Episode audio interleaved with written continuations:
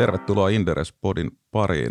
Studiossa tänään äänessä Rauli ja mukana myös lähes samalla kirjaimilla kulkeva Pauli. Morjes Pauli. Morjesta.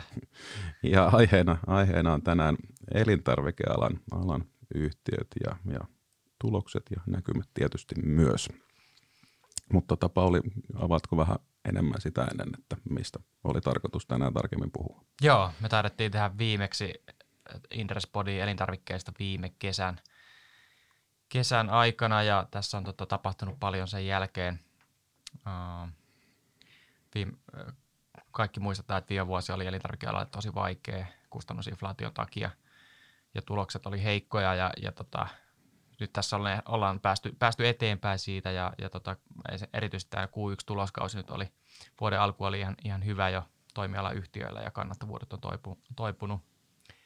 Ja lisäksi me ollaan saatu uusi firma seurantaan, Atria, niin tota, päätettiin nyt tehdä, tehdä uusi elintarvikepodi ja päivittää alan viimeisimmät kuulumiset ja käydä vähän läpi näitä meidän seurannassa olevia yhtiöitä myöskin. Ja sullahan on, Rauli, myöskin jonkin verran taustaa toimialan analysoinnista. Joo, aivan, aivan näin, että sen takia pääsin tänne vähän lennosta itse asiassa mu- mukaan, että mä oon, mä oon elintarvikettu seurannut koko osakelyytikkoaikani silloin aikaisemmin, eli 2006-17 ja vähän sen jälkeenkin sitten velkapuolella niitä, niitä firmoja, joita siellä nyt silloin oli, että toki tässä on joku ne uusi tullut mukaan, jotain sitten tunne, mutta liha-ala ja, ja raisio on esimerkiksi, esimerkiksi hyvinkin tuttuja sieltä historiasta. Kyllä. Ja mulla tosiaan, tosiaan nykyään tämä niin Indresillä näistä elintarvikealan yhtiöistä sitten päävastuu, eli siellä on Atria, Raisio, Apetit, Fodel ja Fifax seurannassa. Mutta pitäisikö mennä sitten tähän tota, äh, vähän käydä tätä Q1-tuloskautta tosiaan, tosiaan lä- läpi, että kannattavuustasot on selkeästi, selkeästi toipunut. Oikeastaan äh, täällä on vähän kahden tyyppisiä firmoja – jo viime vuonna, joilla kyllä molemmilla niin tulokset kärsi, mutta, mutta osalla oli enemmän niin, että siellä oli yksi tietty raaka-aine, mikä ajoista kustannusinflaatioa silloin ihan niin kuin oikeastaan jo sieltä vuoden alkupuolelta lähtien.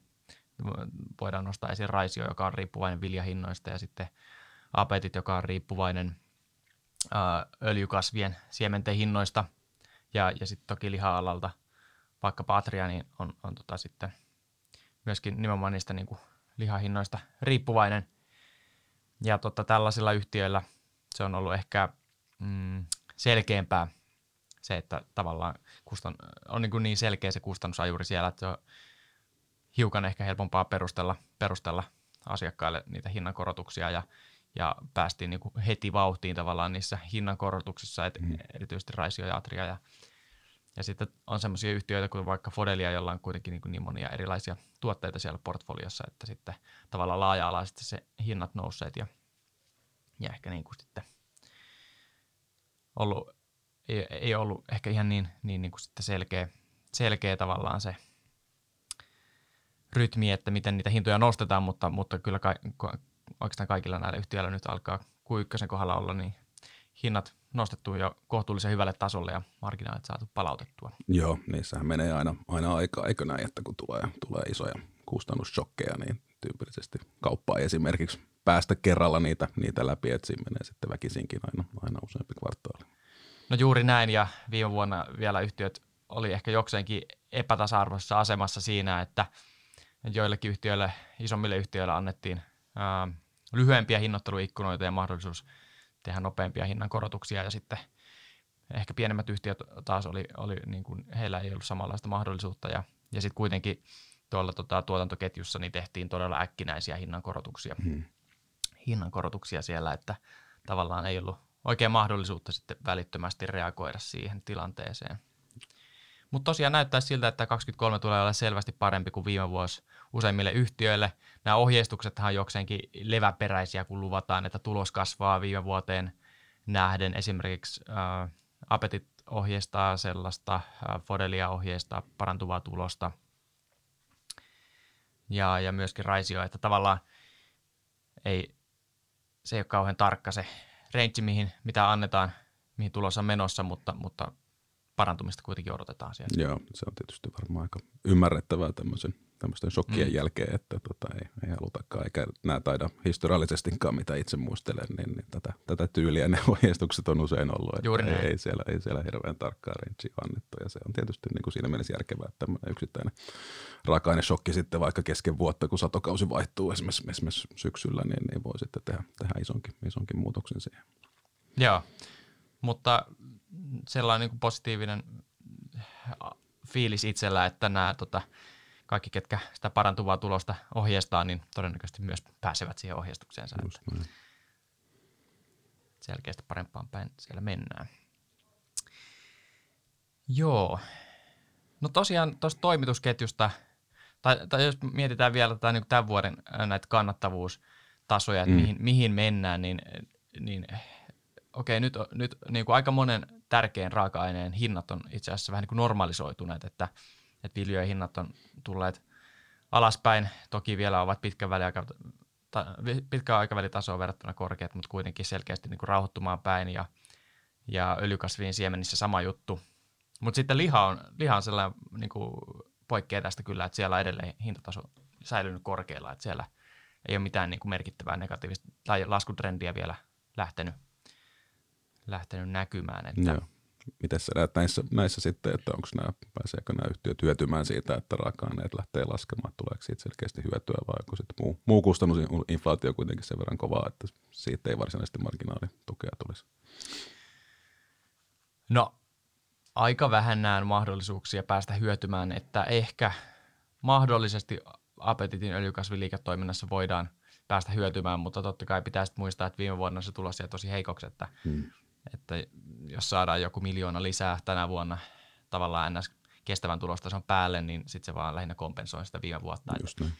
et ei tässä mitään niin kuin sinällään kultaa vuolla kuitenkaan. Joo, ja tuohon liittyen voi ehkä sanoa, että alussa jäi mainitsematta, mutta mähän, mähän seuraan nykyisinkin Anoraa täällä Inderesillä, joka tietysti voidaan, voidaan laskea tähänkin kategoriaan. Me käsiteltiin sitä tuossa pari kuukautta sitten kuluttaja, kuluttajatuotepodissa myös, mutta, mutta niin kuin tietysti tämä raaka-ainedynamiikan osalta niin menee, menee samaan sarjaan, että siellä, siellä se, tota, siellä se tota ohra, ohra, on tärkeä raaka-aine, ja joka on tietysti myös, myös tullut huipuista alas, mutta on edelleen korkealla. Ja Anorahan tuossa just eilen julkaisi tuloksen ja kommentoi, että he ovat itse asiassa ostanut jo niin paljon sitä nyt keväälle, että se, se lasku, mikä on tästä talven aikana nähty, niin ei edes heillä heijastu kuvasta vasta H2 tänä vuonna. Että heillä on Mm. yllättävän pitkät ne, ne tota, viiveet siinä sitten, että ne, ne korkeat tuotantokustannukset on tässä jo oikeastaan pari kvartaalia niin kuin yllättänyt ehkä vähän firmankin, mutta ainakin analyytikot negatiivisesti, että ne on säilynyt niin korkealla.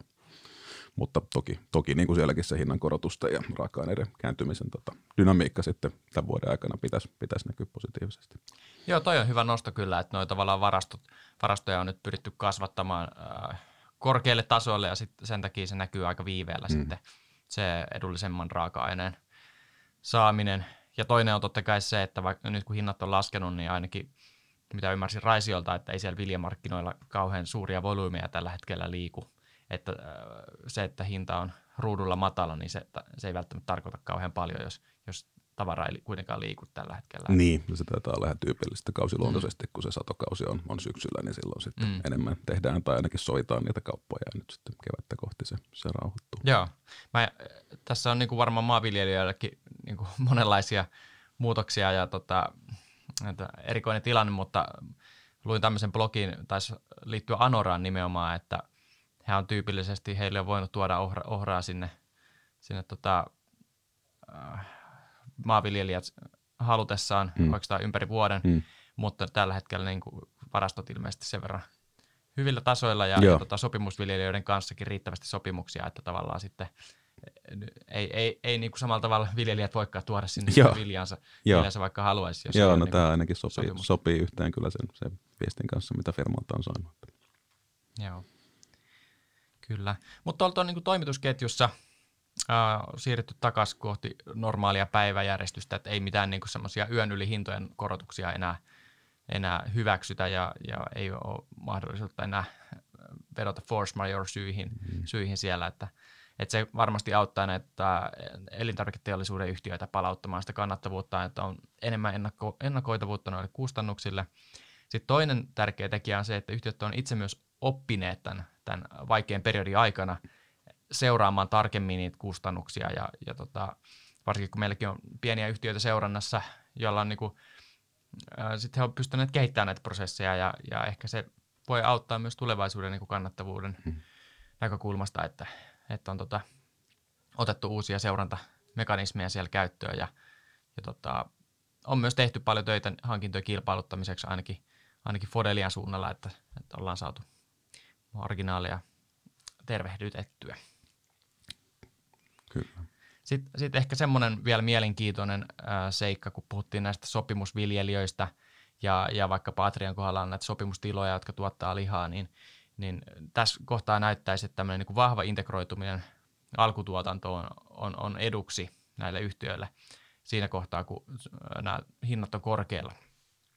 Eli, eli esimerkiksi Atria tuolla Ruotsissa ja, ja Tanskassa, missä lihaa ostetaan sitten niin kuin teollisuudelta ja, ja se lihan hinta on enemmän niin kuin markkinavetosta, niin siellä se on sitten hyvin kallista tällä hetkellä, kun taas sitten Suomessa, vaikka totta kai hintataso on korkeammalla, mutta kuitenkin se, että on ne omat sopimustuotteet, joilta, joilta sitä, niitä volyymeja sitten saa, niin, niin tota, se auttaa vakauttamaan kuitenkin tota kannattavuutta tässä. Joo, tämä on aika tyypillinen piirre mun mielestä, mitä historiasta muistan just näitä, näitä tota, lihamarkkinoita seuranneeni, että Suomessa se hintataso on suuntaan jos toiseen niin selkeästi vakaampi just tämän, mm. tämän niin kuin sopimusjärjestelmän myötä, että ne on niin kuin tietyllä tavalla kumppaneita kuin sitten, sitten tuolla just Euroopassa tai Ruotsissa jo, mutta sitten mulla varsinkin Tanska, Saksa, iso lihan tuottajamaat, niin tota, myydään niin kuin enemmän markkinahintaa ja se sitten heiluu, heiluu rajummin kysyntä tarjonta tasapainon mukaan. Juuri näin. No sitten kuluttaja-ostovoima. Tässä on tietenkin käynyt niin, että kun hintoja on nostettu, niin tota, kuluttajat on kärsinyt ja, ja nyt nähdään, että kuluttajat säästää. Ja, ja tota, ruokakaupan volyymit, volyymit on laskenut selkeästi tuolta viime vuodesta lähtien. Tässä nyt niin Q1 tämä inflaatio kiihtyi jo, jo 17 prosenttiin mm. elintarvikkeiden hinnat suhteessa vertailukauteen, eli on kyllä niin kuin hurjaa – hurjaa hintojen nousua tuolla ruokakaupassa tällä hetkellä. Tosin itse ehkä arvioisin, että tämä alkaa olla nyt sitä niin kuin piikkitasoa, että tavallaan sitten, jos mietitään, verrataan vuoden takaisin kvartaaliin tuota hinnan, hinnan nousua, että kyllä se sitten tästä helpottaa eteenpäin mentäessä. Näin se varmaan on niin kuin yleisen inflaationkin osalta, että ne piikit on, piikit on tässä, kun verrataan sinne viime, viime kevääseen, kun se tota, sodan myötä inflaatio kiihtyi. Niin Mm. Näin voisi kuvitella. Onko muuten näissä tuotteissa näkynyt, näkynyt tämmöistä niin kuin downtrading ilmiötä, että olisi menty, menty se, niin kuin selkeästi halvempaan hintakategoriaan, ja, tai miten, jos, ja jos, jos on, niin miten se, miten se näkyy näissä tai vaikuttaa näihin firmoihin? No kyllä sitä on äh, jonkun verran, kun on yhtiöiden kanssa keskustellut, niin kuuluu, että tätä, tätä tapahtuu. Erityisesti niin kuin tuolla vaikka lihamarkkinoilla, niin erityisesti Suomen ulkopuolella, vaikka Ruotsissa, mm. niin on tosi selkeästi ää, siirrytty ostamaan edullisempia, edullisempia tota, lihoja ja, ja myöskin private labelin osuus, osuus on, on ollut kyllä kasvussa. Yeah. Et tota, eihän noita niin kuin mikään yhtiö tavallaan kerro, mm. että kuinka paljon he myy private labelia ja kuinka paljon sitten brändituotteita, mutta, mutta tämä on niin ollut perinteisesti Suomessa noin 25 pinnaa ja ehkä muualla Pohjoismaissa 30 prosentin luokkaa perinteisesti, mutta en tiedä sitten kuinka paljon se on noussut tästä mm. tässä just nyt viime kvartaaleina, että siitä meillä ei ole dataa. Mutta kyllä tässä niin kuin mun mielestä toi kaupan rooli myös näkyy jossain määrin, että varsinkin tässä alkuvuonna niin kauppa on herännyt siihen, että kuluttajat säästää ja ne haluaa ostaa edullisempia tuotteita, jolloin sitten kaupatkin on alkanut nostaa esiin näitä private labeleita mm, enemmän. Mm. Kuin ehkä vielä niin kuin pari vuotta sitten tai vuosi sittenkin vielä, niin haluttiin nostaa semmoisia kalliimpia tuotteita – ja kasvattaa sitä kuluttajan niin kuin ostoskorin arvoa, mm. niin nyt ymmärretään, että se ei, ei ole välttämättä, että tarvitaan myös niitä edullisimpia tuotteita esillä ja, ja se myöskin niin kuin sitten kasvattaa näitä private labelin osuutta. Joo, Esim. sehän on just näin, että, että se ei ole, ei, ole, ei ole suinkaan niin, että kuluttaja, kuluttaja niin kuin päättää, että nyt ostaa halvempaa. Voi toki päättääkin, mm. kun, jos ja kun, kun rahaa on vähän vähemmän, mutta myöskin, myöskin sitä kauppa, kauppa aika vahvasti ohjaa sitten halutessaan niillä, niillä tota, hyllysijoitteluilla ja kampanjoinnilla niin pystyy, pystyy hyvin, hyvin paljon vaikuttamaan just varsinkin tämmöiseen ehkä niin kuin kohtuu bulkkiin perustuotteeseen, niin, niin varmasti, varmasti niitä tota, halvempia tuotteita siitä lähtee, kun laittaa iso, iso hintalapu ja, ja tavaraa esille. Niin Joo, että ei ole silleen niin kuin helppo, helppo tällä hetkellä myydä ää, tai kasvaa premium, premium-tuotteilla mm. tuolla, tuolla ruokakaupassa, mutta tämäkin on, ehkä, ehkä tämäkin on kuitenkin tietynlainen syklinen vaihe, että, että pitkällä aikavälillä tilanne mahdollisesti sitten mm. tasaantuu.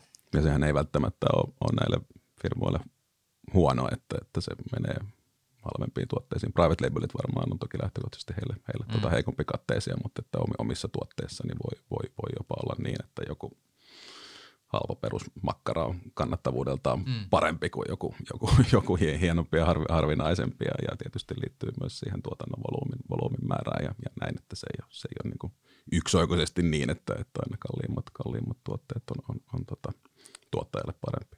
Kyllä, kyllä. Mutta myöskin, myöskin semmoista viestiä on tullut, että edelleen tavallaan uutuustuotteiden tuontimarkkinoille on, on niin kuin hyvin ää, tärkeää ja, ja tavallaan kuluttajissakin on niin kuin eri kerroksen väkeä niin sanotusti, että joillekin on edelleen varaa ostaa, ostaa ihan niin kuin, mitä mieli tekee sieltä kaupasta, että, että tavallaan kyllä niitä uutuustuotteita edelleen, edelleen pitää sinne tuoda ja, ja myöskin, myöskin panostaa niihin semmoisiin ns. parempi katteisiin tuotteisiin, mm tässäkin, tässäkin markkinatilanteessa. Mutta ehkä, ehkä niin kuin pikkasen mark- noita niin kuin markkinointipanostuksia kuitenkin ehkä leikataan tässä kohtaa. Joo. Mutta tosiaan niin kuin mielenkiintoinen havainto vaan tämä, että tämä Suomi on ollut ö, ilmeisesti yllättävänkin vahva.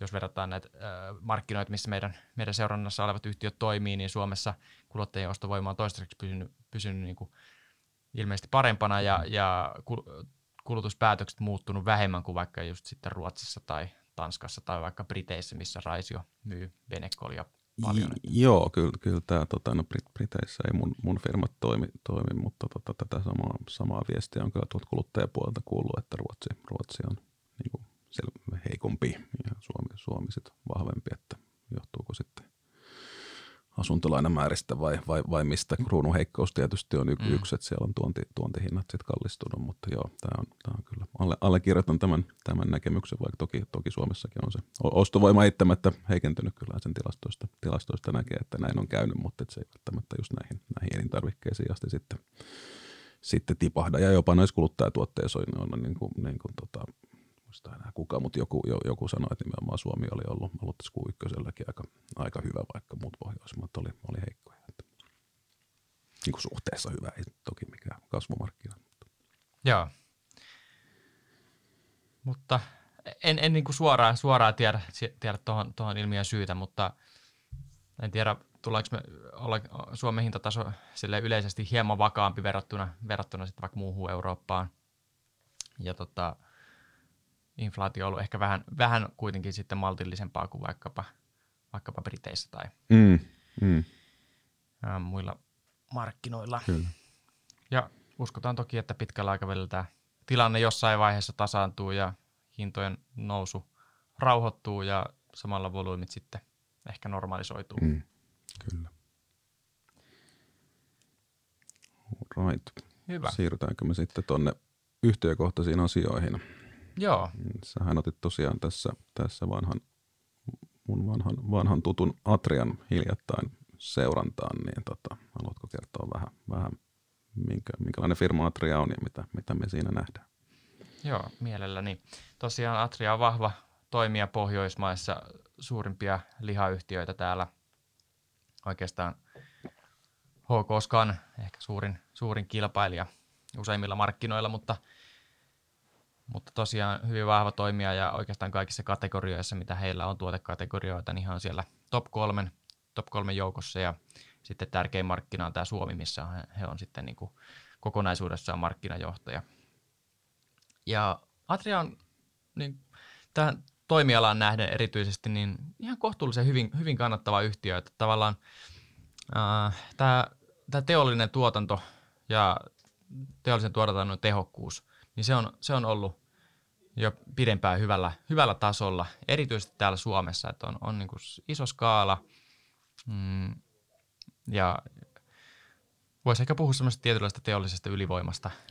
Joo, ihan ehdottomasti mun mielestä voi, voi puhua, että, että he on, he on niin kuin, niin kuin pääkilpailija eli HK nähden niin Atria on jostain 90-luvun alusta vai milloin olikaan, kun he päätti tonne, tonne tota Seinäjoen viereen Nurmoon ruveta tätä keskittämään tuotantoa ja on niin kuin siinä ollut, ollut koko ajan edellä ja, ja, ja käytännössään se taitaa siellä, siellä pitkälti ny, nykyään olla niin kuin kaiken, kaiken Suomen tuotannon osalta se, se tuotanto, kun HK on edelleen jonkin verran hajanaista ja he on, he on tehnyt sitten isoja ja vaikeita, vaikeita tehtaiden siirtoja tässä, tässä tota viime, en viime vuosina enää, mutta viime vuosikymmenenä kuitenkin niin kuin myöhemmin kuin, kuin Atria, eikä heillä ole toisaalta ollut ehkä varaa investoidakaan samalla, samalla lailla, että kyllä Atria on sillä, sillä puolella selvästi tehokkaampi ja se tietysti tämmöisessä bulkkituotteessa sitten näkyy, että, että kun, kun tehokkuus on vähän parempi, niin, niin saa vähän parempaa katetta ja pystyy sitten tietysti toisaalta myös hinnalla, hinnalla kilpailemaan, että kyllähän ne on markkinaosuuttakin ottanut, että en, en tiedä onko se, se sitten myöskin tämän tota, kustannuskilpailukyvyn ansiota varmaan ainakin osittain, mutta varmaan, mm. varmaan osittain sitten niin kuin muuta kaupallista tuotepuolen onnistumista. Joo, se on oikeastaan tämä toimialan iso trendi ylipäänsä tämä keskittyminen, että jos vielä 90-luvulla meillä oli paljon pienempiä toimijoita, järvipoutusta ja mm. niin edespäin, niin tavallaan nä, nä, näitä on paljon yhdistynyt.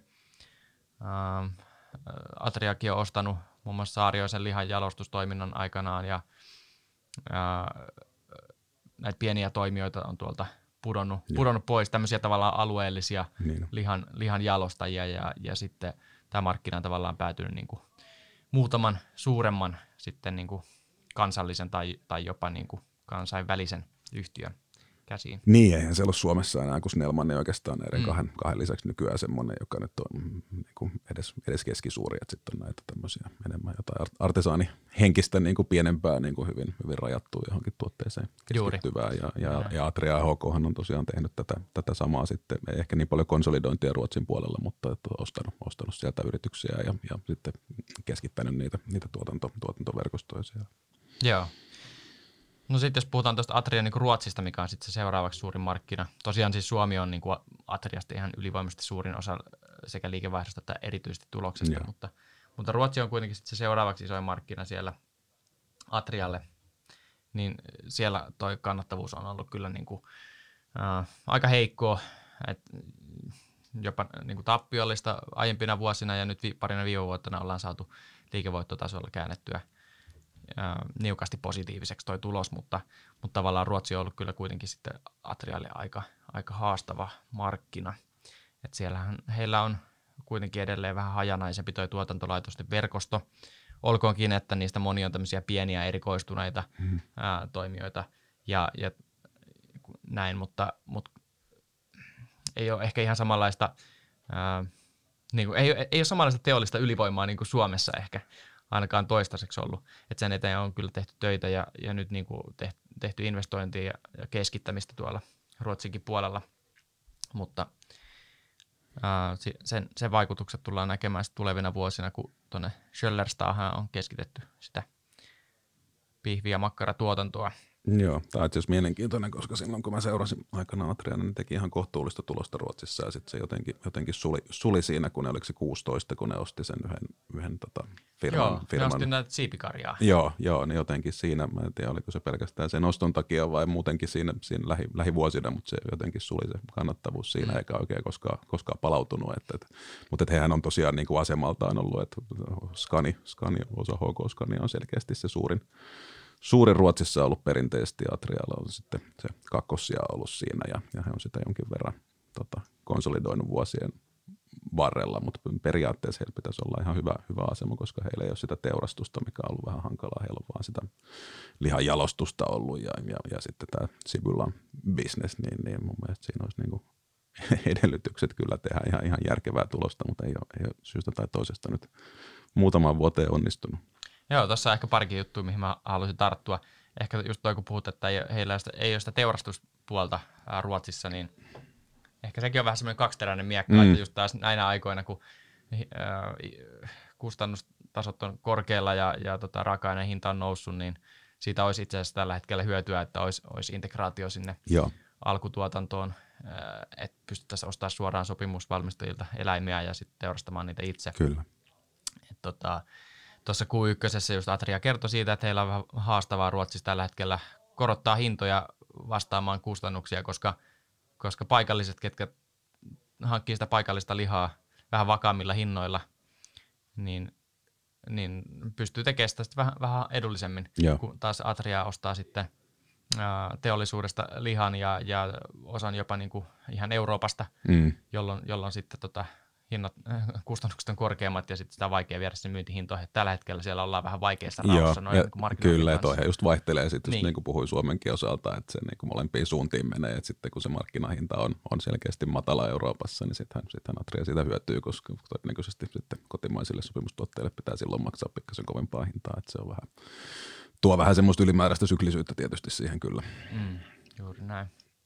Mutta joo, sitten toi, kun mainitsit, että 2016 tehtiin yritysosto, niin ostettiin tosiaan toi siipikarja-toiminta Ruotsista ja siinä mukana tuli, tuli sekä niin kuin jalostusta että sitten ihan niin kuin siipikarjan kasvatusta. Joo. Eli, eli Atriahan sinällään ei, ei heille strategisena tavoitteena omistaa ää, eläin, ka, eläinten, tuotantoeläinten kasvatusta, mm. mutta heillä on kuitenkin Ruotsissa nyt tätä siipikarjaa kasvatusta tullut sitä, siinä mukana ja ja tosiaan sen eteen on tehty monta vuotta töitä, että saataisiin sitä si- siipikarjan kannattavuutta käännettyä paremmaksi. Ja kyllä se on myös kehittynyt oikeaan suuntaan, että se on ollut myös yksi niin kuin ajuri tässä taustalla, että on saatu taas palautettua kannattavuus plussalle siellä nyt viime vuosina. Joo, se on ollut jotenkin vai, vaikeaa. Tota, nehän on käsittääkseni Suomessa niin kuin siipikarja Atrialle ja HKlle ollut, ollut, no ehkä tämän HK Rauman uuden laitoksen sekoilun myötä ne ei enää, mutta ainakin sitä ennen niin molemmille aika kannattavia, mm. Mutta sitten kumpikaan ei ole ulkomailla siinä oikein onnistunut, että tota, HK on yrittänyt Tanskassa ja, ja, ja on tehnyt lähinnä tappiota ja Atrialla tämä nyt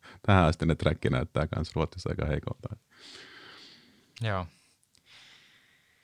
Mutta joo, sit se, näiden markkinoiden lisäksi on Tanska ja Viro Atrialla, joissa tota, aika, aika pieniä markkinoita Atrialle, mutta tota, ehkä Tanskasta siellä ollaan vaan niinku leivän päällisissä ja se on hyvin tämmöinen tota, äh, kilpailtu markkina ja sielläkin se lihahinta heiluu paljon se maailmanmarkkinahinnan mukana. Mutta sitten Virossa heillä on vähän samalla tavalla hyvä asema kuin Suomessa, että heillä on yhteys sinne alkutuotantoon. He jopa omistaa itse jonkin verran sianlihan tuotantoa, mikä nyt sinällään on vähän tämmöistä pääoma-intensiivistä touhua, mutta joka tapauksessa niin hyvä, hyvä asema sillä Viron markkinalla ja laaja tuoteportfolio ja kohtuullisen hyvä kannattavuus käsittääkseni. Että Joo, siellä on vähän asetelma muut, muuttunut. Mä muistan, että silloin kun mä, mä näitä kymmenen vuotta sitten seurailin, niin, niin HK on, on edelleen tota, ykkönen siellä, siellä tota, Baltian markkinalla, mutta teki, teki tosi hyvää tulosta silloin, silloin Baltiassa ja Atria ei tehnyt, tehnyt ollenkaan tulosta Mm. ja, ja nyt nykyään nyt viime vuosina HK on tehnyt selkeästi heikompaa tulosta ja Atria, Atria sitten ilmeisesti tekee, tekee jopa, jopa suhteessa heihin vähän, vähän parempaa. Et siellä on, siellä on mennyt, mennyt sit to, toisinpäin. Nämä on vähän kääntynyt itse asiassa nämä ulkomaiden markkinakannattavuudet Atrialla tässä, jos vertaa sinne, sinne 5-10 vuotta sitten olleeseen tilanteeseen. joo, ja HKkin päätyi myymään. Niin, nyt ne on sitten myymässä, myymässä sitä jo vähän, vähän pakon, pakon edessä toki, toki tota, velkoja leikatakseen. Kyllä. Mutta joo, jos ehkä summattaisiin sitä Atria vielä, niin, niin kuin ihan kohtuullisen hyvää pääomantuottoa ja kannattavuutta tekevä yhtiö, että ehkä pääomantuotto pyörinyt tuolla jossain 7 prosentin paikkeilla, mm. ehkä siellä niin kuin missä myöskin se tuottovaatimus on ja ähm, suuret investoinnit tällä hetkellä sekä Suomeen uuteen siipikarjalle investoin, eli siipikari nähdään tämmöisenä kasvu, kasvu ää, segmenttinä, kun lihan kulutus maltillisesti hitaasti pikkuhiljaa laskee, niin siipikarjan kulutus kasvaa. Siihen halutaan investoida Suomessa isosti. Ja sitten Ruotsissa siellä tota, ollaan keskitetty tätä tuotantoa ja pyritään sillä parantaa tehokkuutta. Niin nämä on tämmöiset isot teemat, mitkä nyt lyhyellä aikavälillä painaa tulosta, kun on vähän niin kuin päällekkäisiä fasiliteetteja ja operatiivista uudelleenjärjestelyä, mutta sitten ajatus olisi, että pitkällä aikavälillä se myös, myös sitten tukisi tulosta. Joo. Haluatko vielä sanoa jotain, jotain niin kuin osakemielessä arvostuksesta tai meidän näkemyksestä? No joo, no mä, kyllähän niin Atria tällä hetkellä guidaa, että heidän, tai ohjeistaa, että heidän tulos laskee tänä vuonna verrattuna viime vuoteen, ja, ja toi Q1 oli tosi hyvä. Ähm, mä uskon, että sieltä tulee vielä joitakin haasteita tämän vuoden aikana, sekä niin kuin vaikkapa tuon Ruotsin marginaalitilanteen takia äh, kuluttajien äh, käyttäytymisen muutoksen seurauksena, ja sitten myöskin nämä tuotannolliset investoinnit tulee vielä näkymään, että et tota, ollaan oltu vähän varovaisia ja painotettu näitä niin kuin, ää, lyhyen aikavälin riskejä nyt tässä meidän Mm. suosituksessa. Mutta kyllä, siellä, kyllä mä uskon, että se, he pystyvät kyllä sitten parantamaan ensi vuodesta alkaen selkeästi tulosta. Joo. Eikä toki tuommoisella alle 10 prosentin pääoman tuotolla nyt niin kuin, niin kuin huikeata, huikeata lisäarvoa luoda pidemmälläkään aikavälillä, että se on sitten enemmän, enemmän arvostuskysymys, että saako, saako sitä suhteessa siihen sitten riittävän edullisesti. Niin, pitää valita, että milloin, mm. milloin omistaa. Kyllä. No sitten voitaisiin oikeastaan käydä pikkasen tiiviimmin näitä muita yhtiöitä läpi, jotka meillä on ollut pidempään seurannassa Joo. ja keskittyy ehkä tähän, niin kuin, ää, mitä viimeisen vuoden aikana on tapahtunut. Appetitista he hankkiutuivat eroon viljakaupasta viime vuoden aikana ja nyt on kaksi kohtuullisen kannattavaa liiketoimintaa. On ruokaratkaisut, mitkä, mikä sisältää pääosin näitä pakaste, vihanneksia ja muita jalosteita. Ja sitten on öljykasvituotteet, mihin sisältyy se on enemmän ehkä tämmöistä prosessiteollisuutta, eli öljykasvien siemenistä puristetaan öljy, öljyjä, kasviöljyjä ja myöskin tota, rehuteollisuuden raaka-aineita tuolla kirkkonummella. Ja nämä on molemmat kohtuullisen kannattavia liiketoimintoja, että et toi viljakaupan heikko, heikko tulos heilutti monesti tätä apetitia, niin nyt on kaksi tämmöistä ehkä hiukan vakaampaa. Viime vuosi oli, oli näillekin hyvin vaikea, että varsinkin toi öljykasvien hinnan nousu niin osui pahasti Appetitin tulokseen viime vuonna. Mutta nyt näyttää kyllä selkeästi paremmalta ja, ja Q1 oli, oli hyvä heille. Voi olla, että hetkellisesti ollaan jopa niin kuin hinnoittelullisesti semmoisessa sweet spotissa tuossa öljykasvituotteissa.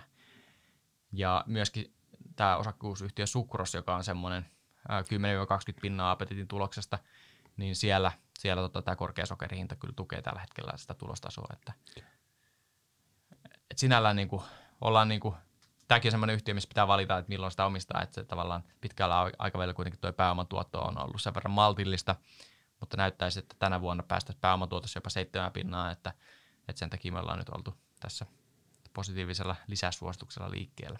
Tässä on muuten hauska esimerkki yhtiöstä, joka tota, etsii yritysostoja, miten, miten se ei aina, aina onnistu, koska mä oon tätä seurannut 15 vuotta sitten. Joku firman nimi oli Lännen tehtaat siellä oli jos jonkinlaista bisnestä ja ne, niitä pikkuhiljaa myi ja koko ajan sanoi, että me yritetään että ostaa tähän jotain lisää kylkeen, mutta loppujen, loppujen lopuksi on kyllä päädytty siihen, että kaikki muu on myyty paitsi ne pari, pari niin kuin hyvää bisnestä, mitkä siellä alun perinkin itse asiassa oli ihan niitä hyviä bisneksiä, että jos olisi pitänyt 15 vuotta sitten sanoa, että mitkä, mitkä osat lännen tehtaista tuossa nyt olisi järkevän niin kuin pitää. No ehkä nämä nyt ei sovi hirveän hyvin yhteen, mutta se pakaste, pakaste ruoat on kuitenkin aina ollut se niin kuin selkeästi kannattavin kore ja se, se on ilmeisesti sitä edelleen.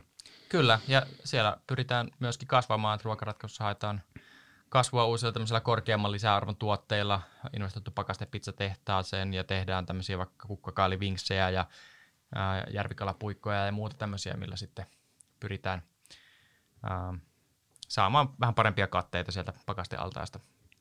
Nyt on pakko sanoa anekdootti tähän Appetitin uusi pakastepizza mainos, joka esittää Pudasjärveä, niin kuvattiin meidän mökkilaiturilla kesällä. Jos, Tällainen pieni paljon. Niin, jos luulette, että se on Pudasjärvi, niin ei ole. mutta kaunis oli maisema. maisema on erittäin kaunis, mutta huomattavasti lähempänä Helsinkiä. Joo. No sitten Fodelia. Tämä on tosiaan äh, listautu tuossa – muutama vuosi sitten pörssiin ja, ja tota, tässä on tapahtunut paljon, paljonkin sen jälkeen. Oikeastaan toi Feelia on ollut koko ajan se tämän niin kuin yhtiön ydin mun mielestä. Et, et Feelia valmistaa tämmöisellä autoklaavimenetelmällä hyvin pitkään säilyviä ja, ja laadukkaita tämmöisiä valmiita ruokia, jotka on ö, helppo valmistaa, eli usein, usein niihin vaikkapa lisätään vain nestettä ja ja sitten lämmitetään ja se on, se on valmis ruoka. Ja tämä, tämä nimenomaan on tätä myyty ähm, ammattikeittiöille, koulut, ähm, lounasravintolat, hoivasektori äh, ja niin poispäin. Ja se on, se on ollut niin kuin hyvin kannattavaa liiketoimintaa ja kasvanut erittäin nopeasti. Ja sitten lisäksi tässä on ollut muita tämmöisiä vähän pienempiä bisneksiä, on ollut äh, snacksibisnestä, äh, on, on äh, ostettu makkaran valmistusta. Um, ja, ja sitten on myöskin pyritty näitä Feelia-tuotteita kaupallistamaan kuluttajille sekä nettikaupan että nyt myös ruokakauppojen kautta. Ja ne on, kaikki nämä kuluttajavetoiset bisnekset on yhdistetty tämmöiseen Fodelia Retail-segmenttiin. Ja sitten tässä on nyt erikseen niin Feelia ja sitten Fodelia Retail. Ja tästä me nähdään, että tavallaan Feelia on se arvonluoja segmentti, joka, joka kasvaa voimakkaasti ja myöskin – kannattavuuspotentiaali on parempi kuin taas tämä Fodel ja Retail on tämmöinen vakaampi. Ehkä voisi ajatella sam- tämmöinen perinteinen elintarvikealan mm, profiili, että kasvaa maltillisesti ja myöskin, Joo. myöskin pääoman tuotto on semmoista melko maltillista. Viime vuosi oli aika vaikea kustannusinflaation takia. Sielläkin, sielläkin on tota, kustannukset noussut aika laaja-alaisesti viime vuoden aikana ja, ja se myöskin sitten tuli vähän myöhemmin se efekti läpi kuin muilla yhtiöillä, koska heillä ei ollut selkeästi mitään tiettyä, mikä sitä kustannusinflaatiota olisi tuonut, vaan se tuli laaja-alaisemmin siinä, kun alkoi loppuvuodesta kanssa. Materiaalit, ää, energiahinnat ynnä muut ää, nousee. Mutta, mutta siellä on onnistuttu parantaa, parantaa kyllä tämän myötä, että lisätty, lisätty kontrollia kustannuksia, tehty töitä ää, tämän kannattavuuden eteen ja, ja saatiin selkeästi Q1 kannattavuutta nyt parempaan päin.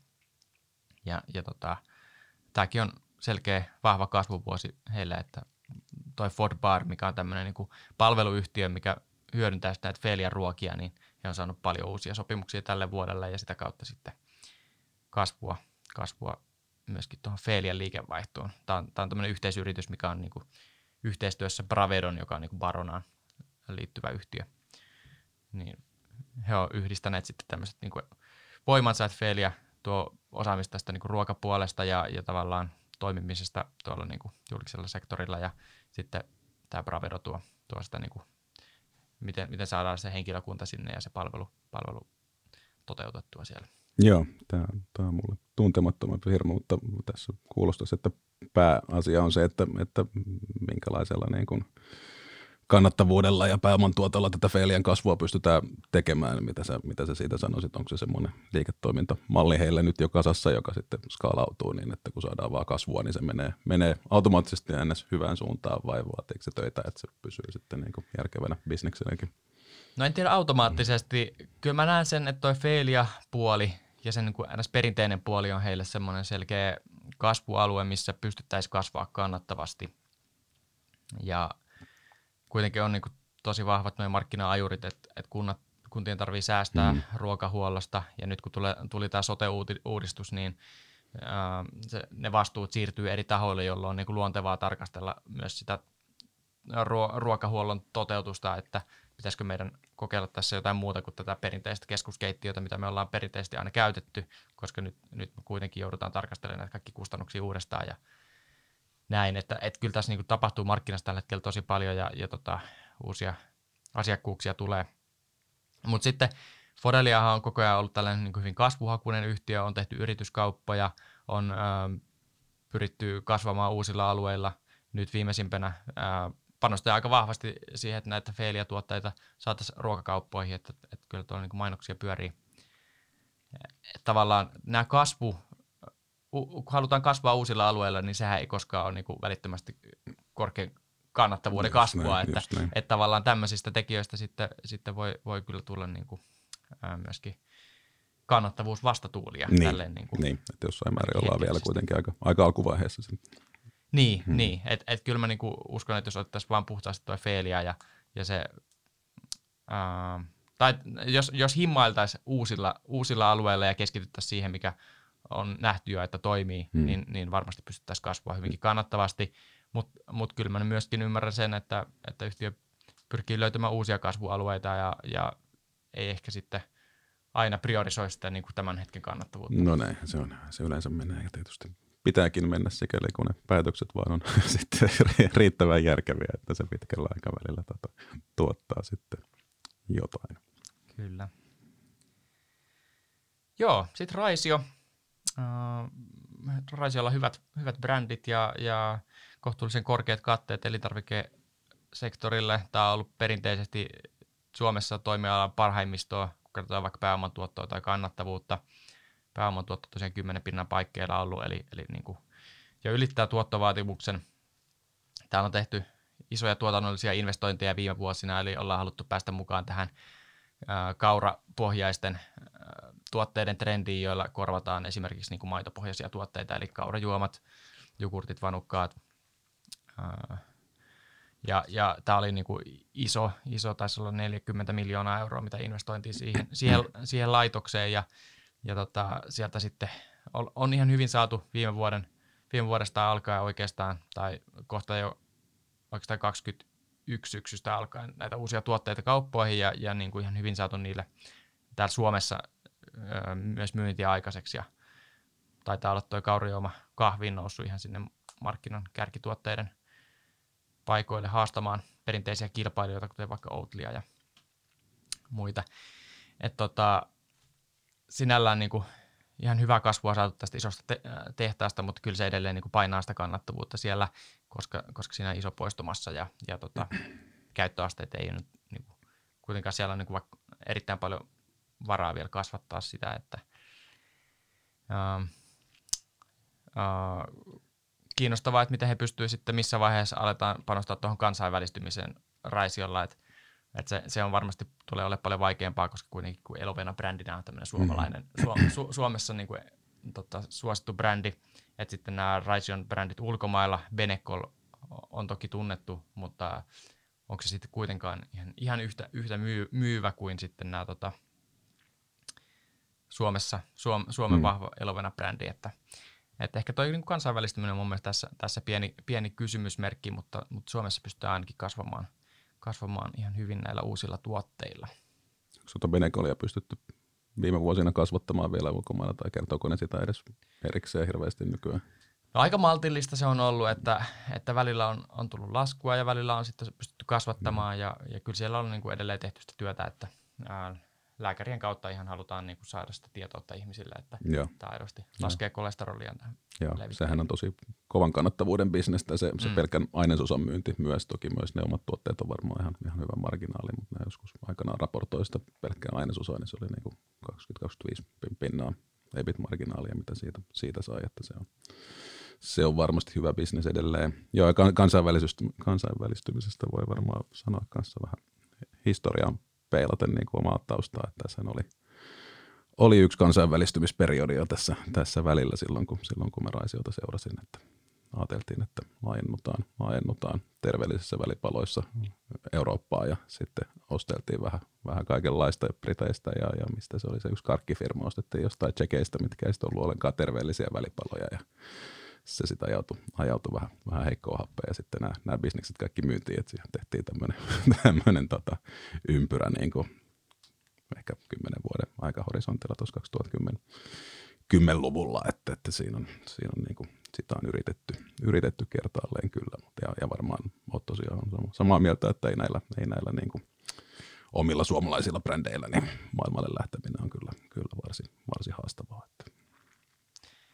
Kyllä, se on usein tota, nämä yrityskaupat täällä elintarvikesektorilla, niin ne on aika haastavia. Mm.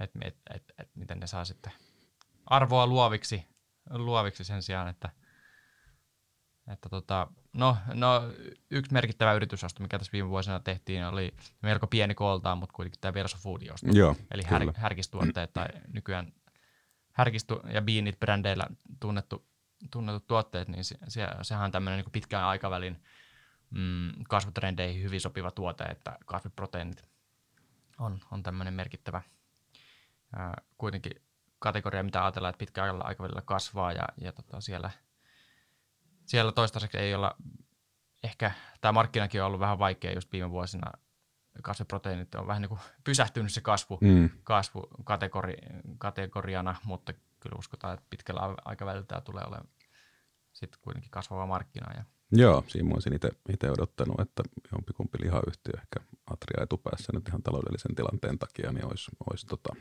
tarttunut jo, jo nyt niin kuin johonkin näistä, näistä tota, kasviproteiinin, niin mitä näitä nyt on härkistä ja nyttökauraa ollut, mitkä on tässä yrityskauppojen myötä vaihtanut omistajaakin, niin olisi ehkä ajatellut, että sieltä olisi aktiivisemmin yritetty niitä, niitä ottaa, kun ne on kuitenkin niin kuin pyrkii olemaan sitä jauhelihan korviketta käytännössä, niin, niin heillä on sitten siihen korvaava tuote, mutta ehkä heillä on muita, muita ajatuksia siitä asiasta. Joo. Mutta jos summataan tämä Raisio, niin tosiaan viime vuonna kärsittiin jonkin verran tuosta kustannusinflaatiosta. Aika tehokkaasti saatiin hintoja nostettua. Nyt ää, alkuvuonna ja viime vuoden lopulla oli jo hyvä kannattavuus. Ja selkeästi tuo kuluttajien kysynnän heikentyminen – sekä niin kuin Briteissä että ehkä jossain määrin myös Suomessa niin paino, tätä, ää, tai tuntuu painavan liikevaihdon kasvua tällä hetkellä, että, että volyymeissa laskua ja, ja sitten hintavetoisesti päästään plussalle, mutta, mutta ha- haasteita ehkä tuosta kuluttajakysynnästä tällä hetkellä. Ja, ja pitkällä aikavälillä niin paljon tuodaan uutuustuotteita koko ajan, koko ajan markkinoille ja pyritään sitä kautta saamaan sitä kasvua. Yes. Sitten oli sun portfoliossa vielä Fifaxi, joka Joo. on vähän eri, erilainen tapaus, kun ei käytännössä vielä oikein ole mitään, mitään myyntiä eikä tuotantoa käynnissä. Kyllä, Fifax harjoittaa ympäristöystävällistä kalan kasvatusta ja tämä on ehkä enemmän tämmöinen niin kuin tulevaisuuteen suuntautuva liiketoiminta. Toki siis siinäkin mielessä, että tällä hetkellä tuotantoa juuri nyt ei ole ja, ja tässä on niin aika selkeä tämä pitkän aikavälin markkina kysyntätarve tälle, tämän tyyppiselle toiminnalle. Eli, eli kalan kysyntä kasvaisi globaalisti ja, ja tota, erityisesti niin kuin ajatellaan, että vaikkapa tämmöiset Kiina, Etelä-Amerikka ja tavallaan niin kuin nousevat taloudet, niin siellä, siellä kalan kysyntä kasvaa voimakkaasti. Toki myös, myös niin kuin länsimaissa kalan kysyntää varma, varmasti voisi kohdistua kasvua, jos sitä kalaa saataisiin vähän niin kuin edullisemmilla hinnoilla ää, kauppoihin. Mutta tämä tarjonta on todella rajallista, että ää, pää, pääosa lohestahan kasvatetaan tuolla Norjassa ja, ja, ja ympäristötekijöiden päästöjen ja sääntelyn vuoksi sitten tätä tarjontaa on aika, aika mahdoton kasvattaa niin kuin näillä perinteisillä keinoilla. Et siinä on oikeastaan niin kuin yksi vaihtoehto on se, että viedä tarpeeksi kauas johonkin merelle, missä sitten ne ei samalla tavalla aiheuta ää, haittoja sille niin kuin ran, rannikkoympäristölle. Ja sitten toinen vaihtoehto on, että tuodaan se kuivalle maalle, mitä FIFAX tekee, hmm. ja, ja tota, kontrolloidaan sitä prosessia ja otetaan sieltä kaikki ne tota, ää, päästöt ja lietteet talteen ja sitä kautta sitten ei, ei pilata vesistöjä. Ja, ja myöskin tässä on mahdollista saada alhaisempi hiilijalanjälki ainakin, ainakin FIFAXin mukaan, koska, koska ne lietteet, kun ne ei vajoa sinne meren pohjaan, niin ne ei myöskään sitten siellä niin kuin hajoa osittain metaaniksi, vaan, vaan ne pystytään ottamaan talteen ja hyödyntämään vaikkapa, ää, vaikkapa lannoitteena sitten. Joo, ja näitähän tosiaan maailmalla on ainakin jokunen, jokunen muukin projekti, jotka yrittää vastaavaa, mutta taitaa olla niin, että mikään ei ole ainakaan vielä, vielä niin kuin ihan, ihan täydessä tuotannollisessa vauhdissa, vai onko ollenkaan tuotannossa? No joo, tuotantoa on, ja Fifaxillakinhan oli tuotantoa mm. ennen kuin viime vuonna tuli tämä IHN-virus, löytyi sieltä kasvattamosta. Uh, mutta olet siinä oikeassa kyllä, että ei millään, mikään kasva, kasvattaja on vielä onnistunut tätä niin kuin, saamaan operatiivisesti mm. sulavaksi, että tämä on kyllä hyvin niin kuin, suosittu idea, tähän investoidaan paljon maailmalla ja, ja Fifax on aika tämmöinen jopa, voisi sanoa edelläkävijä, että heillä on niin mm. hyvin iso kasvattamo ja he on sitä monta vuotta tehneet siellä ja monta vuotta on ollut tuotantoa. Että mm. tavallaan ollaan tietysti mielessä niin kuin edellä koke- kokemuksissa siinä ja että sinällään, sinällään kyllä mielenkiintoinen yhtiö, mutta, mutta kyllä toi niin kuin vaikuttaa ilmeisen vaikealta saada niitä kaloja sitten kuitenkaan niin kuin kehittymään ja voimaan hyvin siellä sisä, sisä systeemissä, että kiertovesi-kasvattamoissa, että kyllä tässä on vielä niin kuin kehitystyötä tehtävissä, mutta, mutta kyllä mä uskon, että joku yhtiö tässä onnistuukin. Mm, kyllä niitä on kuitenkin, mm. kuitenkin niin melko paljon näitä, näitä projekteja maailmalla tällä hetkellä, että kyllä mä uskon, kyllä mä uskon että sieltä joku onnistuu ja, ja jos Fifax onnistuisi saamaan tosiaan tuon kasvatusprosessin ää, sulavaksi, niin tähän olisi niin kuin, totta kai sitten suuri kasvuyhtiö siinä mielessä, että varmasti sijoittajien rahaa siinä kohtaa olisi tarjolla mm. monestakin suunnasta, jos, jos tota prosessi olisi voitollinen. Kyllä, sitä taidetaan tarvita sitä rahaa vähän, vähän ennen sitä, sitä myös. Kyllä, mm. kyllä, että tällä hetkellä tosiaan ä, yhtiöllä on käynnistää kasvatuksen uudelleen käynnistys sen IHN-viruksen jälkeen ja, ja sinne on tehty prosessiin muutoksia, joilla sekä parannetaan tätä bioturvallisuutta että sitten pyritään myöskin parantamaan niitä kalojen kasvuolosuhteita ja, ja tota, ää, tässä kerättiin nyt alkuvuonna 5 miljoonaa euroa osakeannilla ja, ja tota, sitten ensi vuodelle tarvittaisiin vielä 10 miljoonaa euroa yhtiön mukaan, että, että päästä sitten, saataisiin toi kalakanta nostettua sinne tavoitetasolle ja, ja sitten vuoden 2025 alusta alkaa olisi täystuotantotahti mm. yhtiösuunnitelmien mukaan, jolloin, jolloin sitten ää, myöskin tulos ja liikevaihto voisi parantua paremmalle tasolle. Et tosiaan, tosiaan mielenkiinnolla seurataan, että miten tämä ylösajo sitten sujuu. Jees. Hyvä. Sanonko mä, mä lyhyesti vielä tuosta Anorasta sitten tähän väliin omat ajatukseni, niin otetaan se nyt tähän, Joo, kerro vaan. tähänkin, tähänkin mukaan, niin jos tota, vähän samaan, samaan tyyliin perkaa tota viimeisintä vuotta, niin, niin Anorallahan oli tietysti vähän, vähän erilainen dynamiikka tuossa, kun näillä, näillä elintarvikefirmoilla korona, tai no, kyllä korona varmaan elintarvikefirmoillakin vähän, vähän hyödytti se vähittäiskaupan kasvu, mutta Anoralla oli niin kuin hyvin voimakas, mm. voimakas kasvu, kun alkoholia meni, meni tuolla monopolikanavissa, jossa, jossa he on sitten selkeästi vahvempia kuin, kuin tota, ravintolamyynnissä, vaikka ovat sielläkin, niin sen takia nämä koronavuosien myynnit ja, ja, ja sitä kautta marginaalit oli, oli erittäin hyviä ja sitten viime vuonna niin kuin tuli käytännössä se normalisoituminen, vaikka vielä Q1 viime vuonna oli, oli sitä korona-aikaa, niin viime vuonna tultiin sitten tuloksessa sen takia alas, niin kuin ihan odotetustikin. Ja, oikeastaan aika pitkään ne pärjäsivät aika hyvin siitä huolimatta, että, että toi mm, viljahintahan nousi jo, nousi jo ennen, ennen tätä Venäjän hyökkäystä Ukrainaan, niin ne pärjäsivät pärjäs senkin kanssa aika hyvin, mutta sitten viime vuoden loppuun kohti se kannattavuus lähti vähän sakkaamaan, niin kuin tuossa alussa, alussa jo mainitsinkin, niin siellä on ehkä niin kuin yllättävän pitkään ja yllättävän korkealla sit pysynyt ne tuotantokulut, vaikka sinällään ne, ne varsinaiset markkinahinnat on jo, jo kääntynyt, kääntynyt parempaa ja se on nyt sitten näkynyt tässä Q4, Q4 Q1 yksi tuloksissa samaan aikaan, kun se markkina vielä, vielä niin kuin tulee alaspäin sen mm. normalisoitumisen ja myöskin tämän niin kuin kuluttajakysynnän heikentymisen myötä, että kyllä se, kyllä se siellä näkyy ja siellä myöskin just, just eilen firma kommentoi, että on, on, on tota, niin kuin matalampiin hintapisteisiin siirtymistä, joka näkyy sitten niin kuin näkyy sitten noissa, noissa tota, liikevaihtoluvuissa tietysti euro, euromääräisenä hieman, ei se nyt mitenkään oleellisesti näkynyt, ja, ja se voi itse asiassa olla taas Anoralla ihan, ihan hyvä, koska heillä on sitten omia,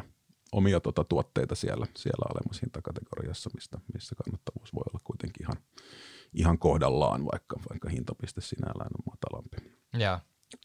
Onko sun mielestä nyt tavallaan pahin jo ohi, tai eletäänkö nyt niitä ikävimpiä hetkiä Anoran tuloksen kannalta? No kyllä, kyllä joo, joo, pitäisi olla, olla näin, että tässä aika lailla talvella nyt oli ne heikoimmat kvartaalit, että kyllä me, me odotetaan, että loppuvuotta kohti parannetaan yhtiö, yhtiö itsekin tota, ohjeistaa, että jonkin verran viime vuonna tehtiin 76 miljoonaa oikeastaan käyttökatetta, niin ohjeistus on 80-90. Me ollaan mm. siinä alalaidassa, että kyllä sen pitäisi lähteä, lähteä paranemaan tässä vuoden aikana. Ja siinä tosiaan tulee nämä ajurit sitten niin kuin parempaan suuntaan, mitä, mitä mainitsinkin, että oikeastaan mitä vielä sanonut, niin valuuttakurssit on heitä painanut, painanut tässä Ruotsin ja Norjan kruunun heikentyminen ja, ja monopoliketjuille, kun ei pysty hintamuutoksia tekemään, kun vähän maasta riippuen niin kuin, niin kuin kerran pari vuodessa tyyliin, tyyliin niin tota, se, se tulee aika pitkällä, tai pari-kolme kertaa vuodessa, niin se tulee, tulee aika pitkällä viiveellä. Ja, ja nyt, nyt, sit, nyt niitä on sitten taas, taas tehty, ja se pitäisi ruveta tässä keväällä näkymään, että se tavallaan tuotantokustannusten nousu jo kerran sinne saatiin, mutta sitten kun valuutat heikkeli, niin mm. pitää nostaa hintoja lisää, mutta se, se pitäisi tulla sieltä, sit kun samaan aikaan se kulu, kulupaine tasaantuu, ja heillä on myöskin erilaisia synergioita näistä fuusioista, mitä, mitä on tapahtunut, ja, ja, ja kiinteiden kulujen leikkauksia, niin kyllä sen,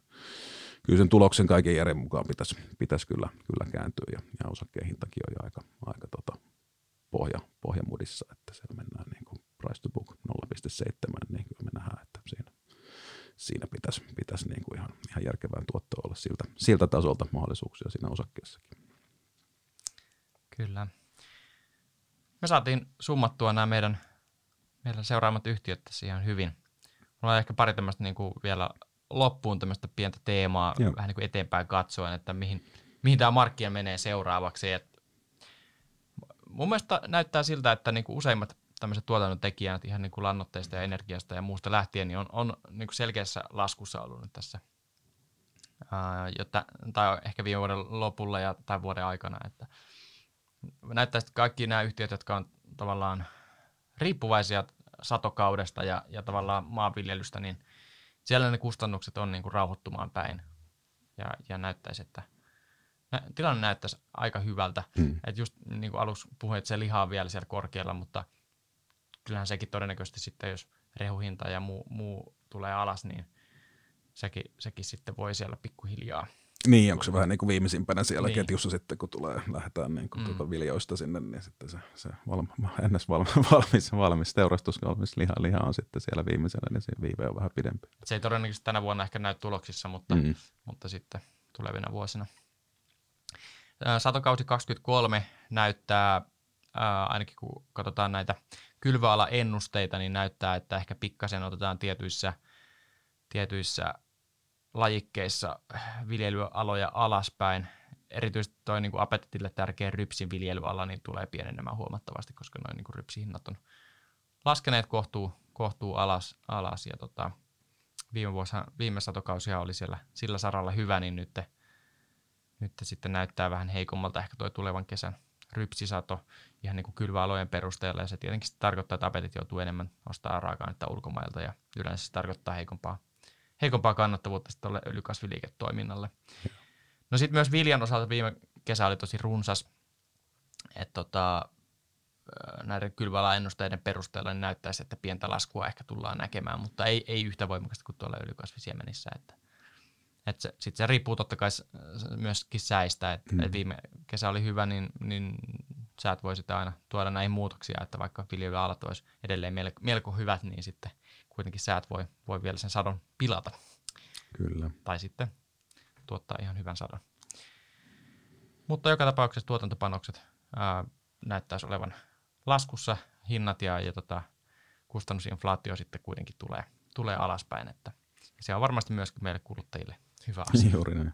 No mitäs sitten vielä, vielä, jos katsotaan vähän, vähän loppuun näitä pidemmän aikavälin trendejä, niin mitä tässä elintarvikekentässä nähdään ja miten se, miten se näihin firmoihin sitten heijastuu? Joo, no jos aloitetaan, että mikä, mikä tavalla, mikä kulutus laskee, niin punainen liha on maltillisessa laskussa pitkällä aikavälillä. Sian liha on laskenut jo useamman vuoden ja naudan liha on ollut aika vakaata, mutta, mutta kyllä niin kuin sekä, sekä tavallaan terveellisyysasiat että sitten ilmasto- ja ympäristöasiat vaikuttaa näihin. Ja sitten taas siipikarja kasvaa, koetaan terveelliseksi vaihtoehdoksi ja, ja myöskin ehkä vähän hiilisemmäksi kuin vaikkapa nauta tai niin kuin ilmastokannalta parempi. Yeah. Sitten kalan kysyntä nousisi, jos, jos tarjontaa vaan olisi. Että tota, siellä kyllä niin kuin hintatasot on tosi korkealla ja erittäin suotuisia näille kasvattajille. Valmisruuat, ne on niin kuin noussut tässä viimeisen kolmen vuoden aikana niin selkeästi muuta markkinaa nopeammin, eli valmisruokien kysyntä on ollut tosi, tosi hyvää. Sitten tämmöiset niin korkean lisäarvon kasvisruuat, niitä on niin kuin ainakin meidän arvio, että tämmöiset tulee edelleen kasvattamaan osuuttaan tulevaisuudessa, eli millä korvataan, korvataan eläinproteiineja. Mm. Ja siellä esimerkiksi, esimerkiksi apetittiraisi on siellä ihan, ihan hyvin asemoituneita. No, kärsiikö yhtiöiden uudistuminen vaikeasta markkinasta tässä, kun suojellaan tuloksia ja mm.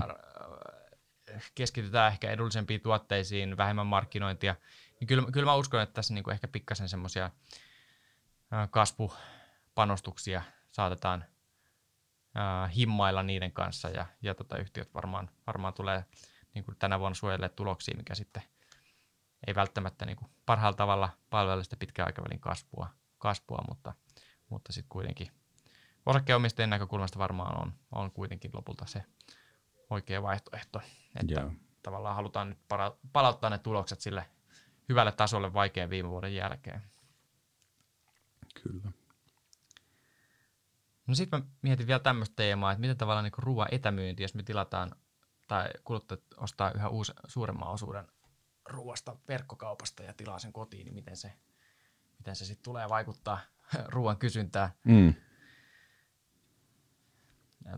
Ihan, ihan, ihan vaan tällaista, tällaista niin arvailua, mutta voisi kuvitella, että ainakin – erilaiset niin kuin heräteostokset vähentyisi ja tavallaan terveellisemmät vaihtoehdot niin olisi, tai trendi suosisi niitä? No näin se varmaan voisi niin kuin loogisesti ajatella ja kai siitä jotain dataakin on olemassa, joskaan ei ehkä, ehkä julkista, mutta varmaan mm. aika, aika ymmärrettävää, että se, se suklaapatukka siitä kassalta ei, ei tartu mukaan, kun sä teet sen vanhan, vanhan tota, verkkotilauksen pohjalta uuden, uuden niin, niin sinne, sinne ei niin semmoisia semmoisia tuu, että näin mäkin se voisin ajatella, että tämmöinen, miksei vähän terveellisemmätkin niin kuin, tota, pienemmät välipalat sitten ehkä, ehkä vähenee, en tiedä.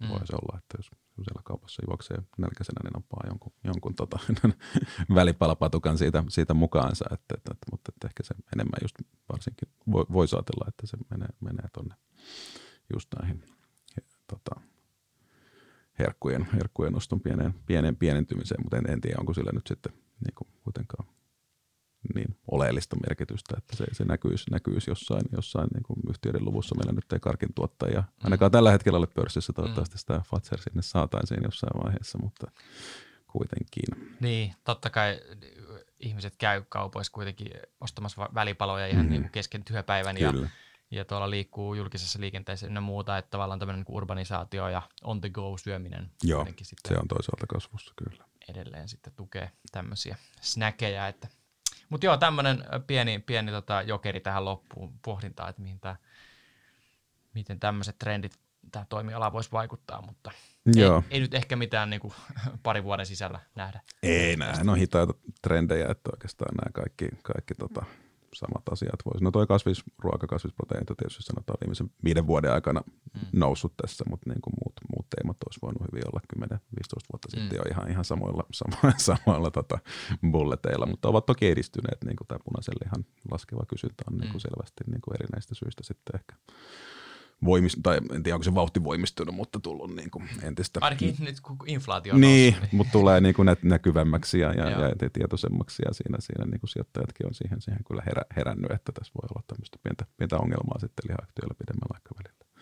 Ehkä Jesse, jos tuohon lisää vielä, vielä omasta, omasta puolesta tuon, tuon alkoholimarkkinan, niin, niin Suomessahan on itse asiassa alkoholin, alkoholin kulutuskin ollut jonkin aikaa – laskussa. Ja, ja, ja kyllä tota, on tietysti mahdollista, että se muissakin, muissakin Pohjoismaissa sitten laskuun kääntyy, kääntyy sieltä siellä, siellä niin kuin Anoran, Anoran tavallaan äh, Anoran suhteen on niin kuin vähän, vähän ehkä riskiä, riskiä siitä, että se markkina, markkina voisi kääntyä, kääntyä pikemminkin laskuun, mutta että ehkä odotukset on kuitenkin suht flättinä kuitenkin tällä hetkellä, mutta että sieltä ei nyt ainakaan niin kuin markkinavetosta kasvua kyllä saada. Mm. Että jos Anora, Anora haluaa volyymeissa kasvaa, niin se tulee sitten, tulee sitten tuolta kansainvälisen kasvun ja niin kuin, tavallaan markkinaosuuksien ottamisen kautta siellä, siellä pääosassa. Eikä me toki nyt juurikaan kasvua sitten, sitten heille odotetakaan, että se on varsin stabiili bisnes noin lähtökohtaisesti. Näetkö että tämmöistä volyymien laskua ei voida korvata tämmöisillä uusilla, ehkä vähän alkoholisemmilla lisäarvotuotteilla. No joo, jossain määrin varmaan, joo, jossain määrin varmaan, varmaan voidaan, voidaan korvata, mutta tietysti siinä tulee sitten se, että, se, että Conora on kuitenkin viinien ja, ja väkevien mm. myyjä mm. tällä hetkellä, jotka on nimenomaan siellä alkoholin monopoliketjussa, niin sitten jos ihminen haluaa ostaa, ostaa alkoholitonta, niin se, se, se on aika paljon isompi, niin. isompi tota, tarjonta sitten, jotka löytyy tavallisesta ruokakaupasta, mm. että kyllähän, kyllähän Anorakin näitä niin kuin pieniä avauksia tekee siellä alkoholittomalla puolella ja on sitten just näillä alkoholibrändeillä tavallaan omia alkoholittomia, mutta että mm. tokkopa se niin kuin sitten tavallaan yksi yhteen siirtyy siitä alkoholituotteesta siihen Anoran al- alkoholittomaan, vaan, mm. vaan se hajaantuu sitten isommalle joukolle, että kyllä mä näkisin, että jos, jos tämmöinen selkeämpi laskutrendi tulisi, niin, niin kyllä se, kyllä se Anoralle tietysti negatiivista olisi. Kyllä. Hyvä. Siinä taisi olla meidän teemat tältä päivältä. Me paketoidaan podi, podi nippuun. Käytiin tässä läpi meidän seuraavat elintarvikealan yhtiöt ja viime aikojen kehitystä. Kiitoksia kaikille kuuntelemisesta ja Joo, ei, ei muuta mun osalta. Kiitos kaikille ja hyvää päivän tai illan tai minkä ikinä ajankohdan jatkoa Tämä on aina vaikeaa, kun tekee podia. podia ei tiedä, milloin tämä julkaistaan. niin. Mitä tässä pitäisi kuuntelijoille Hyvä. toivottaa? Mutta... Sanotaan hyvää kesää, niin se on ainakin Joo, validi. Just näin. no niin, hyvää kesää ja kiitoksia. Moro.